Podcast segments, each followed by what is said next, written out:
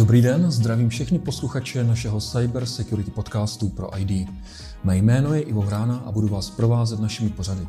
Budeme si zvát zajímavé hosty z oblasti kybernetické bezpečnosti a bavit se o aktuálních tématech, hrozbách a obraně proti nim. Cyber Security Podcast je odborný kanál pro všechny, které zajímá bezpečnost jejich dat. Dnes se budeme bavit o kybernetických hrozbách v IoT.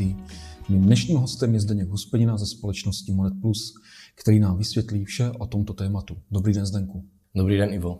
Zdeněk je Principal Product Owner a zabývá se vývojem nástrojů pro ochranu identity jak uživatelů, tak i technologických celků. O těchto tématech pravidelně přednáší na nejrůznějších konferencích. Zdenku, řekni nám, proč si myslíš, že je kyberbezpečnost IoT důležitá? Kybernetická bezpečnost je důležitá nejenom v rámci oboru a sektoru IoT, ale v rámci všech informačních systémů všeobecně. Eh, to znamená, kybernetická bezpečnost se musí jednoznačně řešit u všech takovýchto systémů. Dneska vidíme to prakticky každý druhý den, každý den, že firmy jsou pod tlakem kybernetických hrozeb, kybernetických útoků, bojí se o své vlastní data, eh, o kompromitaci tady těchto dat a tady tomuto je potřeba jednoznačně zabránit. Eh, co všechno je dneska vlastně už IoT? Jaké přístroje už reálně ovlivňují naše životy? Ani to třeba nevíme. Tak co se týče IoT prvků, pokud se bavíme o těch koncových prvcích, tak samozřejmě to dneska může být jakýkoliv snímač, jakýkoliv senzor, eh, který převede svoji informaci dál na zpracování. Eh, já bych to rozdělil na dvě takové základní části. První je vlastně takové spotřebitelské využití IoT, to znamená, to jsou věci, které se které se dějí kolem nás a prakticky my o nich ani nevíme. Můžou to být samozřejmě inteligentní kamery, eh, jakýkoliv smart metering, to znamená třeba dneska, pokud eh, máme spotřebitelské místo, kdy společnost potřebuje sejmout data a získat data o naší spotřebě třeba vody a tak dál, tak o tom my ani prakticky vlastně nevíme, netušíme a tady tohle už se děje. No a potom je takové to podnikové využití, to znamená, jsme schopni IoT využít vlastně pro zlepšení vlastních procesů, pro zlepšení biznisu v rámci třeba výrobních linek, setkáváme se v IoT u lékař, lékařských přístrojů eh, a tak dál. Těch sektorů a těch vlastně prvků může být, může být nekonečný počet. Mm-hmm. Uh, myslíš, že je reálné, aby třeba hekři napadli já nevím, lékařské přístroje nebo nic, takové jako technické tvrdé prvky?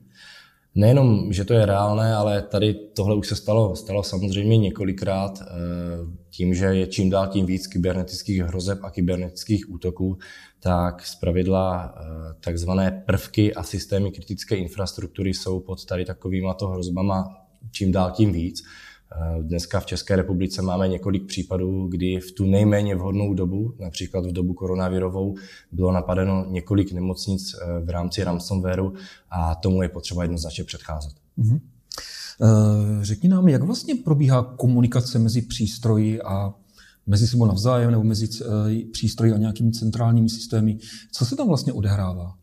Tak Takováto komunikace probíhá standardní cestou přes, já to zjednoduším, přes takzvané komunikační protokoly a základem tady takovéto komunikace je jednoznačně, aby byla šifrována. V rámci šifrova, šifrování nám slouží několik takzvaných jako prvků kryptografie. Můžou to být symetrické, asymetrické šifrování, může to být komunikace postavená nad certifikátama a proto je důležité jednoznačně uh, řešit uh, šifrovanou komunikaci a nejenom šifrovanou komunikaci té zprávy jako takové, ale taky, aby to zařízení, které vlastně komunikuje, tak bylo nějakým způsobem identifikováno do té dané sítě a bylo autentizováno, aby se mohlo bavit s těmi okolními systémy a s těmi okolními prvky IoT. Uh-huh. A kde je podle tebe největší riziko ohrožení? Kde je ten jakoby, vstupní bod, ze kterého může přijít eh, nějaký hackerský útok, ransomware, cokoliv? V jakém bodu to je? Tak tady ta odpověď je velmi jednoduchá. Eh, to riziko je všude. Prakticky ve všech, ve všech částech. To znamená, že my pokud vezmeme standardní komunikaci, tak máme nějakého odesílatele zprávy, potom je ten přenos zprávy jako takový a potom máme příjemce zprávy. Eh, samozřejmě útok může být na odesílatele zprávy, může být na ten přenos jako takový. Pokud ta komunikace není šifrována, tak je to samozřejmě velkým problémem, protože tam se potom můžeme setkat s, ně, s takovými útoky typu man in the middle, to znamená, já zjistím tu zprávu jako takovou, můžu ji kompromitovat, můžu ji změnit, nebo můžu taky zařídit tu věc, že vlastně příjemci zprávy taky vůbec nedojde.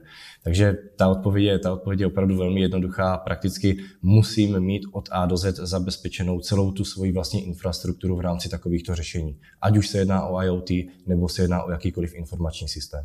Jo. Dobře, tak pojďme se na to podívat prakticky. E, jsme třeba velká banka nebo nemocnice, máme tisíce zaměstnanců, e, kteří ovládají tisíce různých přístrojů. Představme si celou tu infrastrukturu, e, o které jsi mluvil. Jak, jde tohle to vůbec nějak jako zabezpečit? Je to reálné v takovém jako obrovském množství? Samozřejmě je to reálné, stojí to velké úsilí, jo, protože je potřeba se na to podívat tím způsobem, a vy jste to vlastně řekl, eh, chcete, za, chcete zabezpečit zaměstnance a chcete zabezpečit přístroje jako takové. Pokud chcete zabezpečit zaměstnance, tak jednoznačně musíte mít eh, zabezpečenou takzvanou uživatelskou větev, to znamená, jak ti zaměstnanci přistupují k vám do systému, používají multifaktorové ověření. Pokud nepoužívají multifaktorové ověření, tak za mě je to velký problém. Co se týče přístrojů, tak eh, jakákoliv komunikace mezi přístroji, a to může být právě ten koncový IoT prvek, nebo to může být server jako takový, tak ta komunikace, a to už jsem říkal, musí být jednoznačně zašifrována. Takovéto zařízení musí být autentizováno do té vaší, do té vaší sítě. A nad tím tím vším musí být jednoznačně vybudovaná vnitřní důvěra. To znamená, bez této prostě nejde. Musíte tam řešit eh, takzvané PKI, Public Infrastructure, to znamená, že to je právě taková ta důvěra, která u vás ve společnosti říká eh, a je postavena vlastně nad certifikáty, kdo jaký uživatel může prakticky k vám přistupovat. Tento uživatel nebo tady tento přístroj je jednoznačně identifikovaný a je potřeba tady takovéto PKI jednoznačně řešit. Teď si řekl dvě věci, které by bylo dobré posluchačům asi nějak vysvětlit blíže. Jednak to PKI, zvláštní zkratka, a jednak si mluvil o centrálním bodu zprávy o vnitřní důvěře. Tak nejdřív to PKI, co, co si pod tím máme vlastně představit? Tak PKI jako takové je vlastně zpráva a distribuce bezpečnostních certifikátů a kryptografických klíčů. Eh, znamená to, že buď uživateli nebo technologickému prvku vydáte takzvanou jako elektronickou verzi své osobní identity, takzvaný certifikát. A tady tento certifikát, nebo můžeme tomu říkat kryptografický materiál, je potřeba právě proto, aby eh, zařízení nebo uživatel byl jednoznačně identifikován a byl schopen provádět jakékoliv operace u vás, u vás ve společnosti. Uh-huh. A co ten centrální bod? Pod tím si máme představit, eh, co přesně. Je to nějaký přístroj, nebo nějaká aplikace, nebo jako, co to přesně dělá? Tak centrální bod, pokud se podíváme na tu uživatelskou sekci, na tu uživatelskou větev, tak vy potřebujete řídit samozřejmě nějakým způsobem životní cyklus těch certifikátů a toho kryptografického materiálu. O to se vám jednoznačně stará eh, certifikační autorita a to PKI jako takové.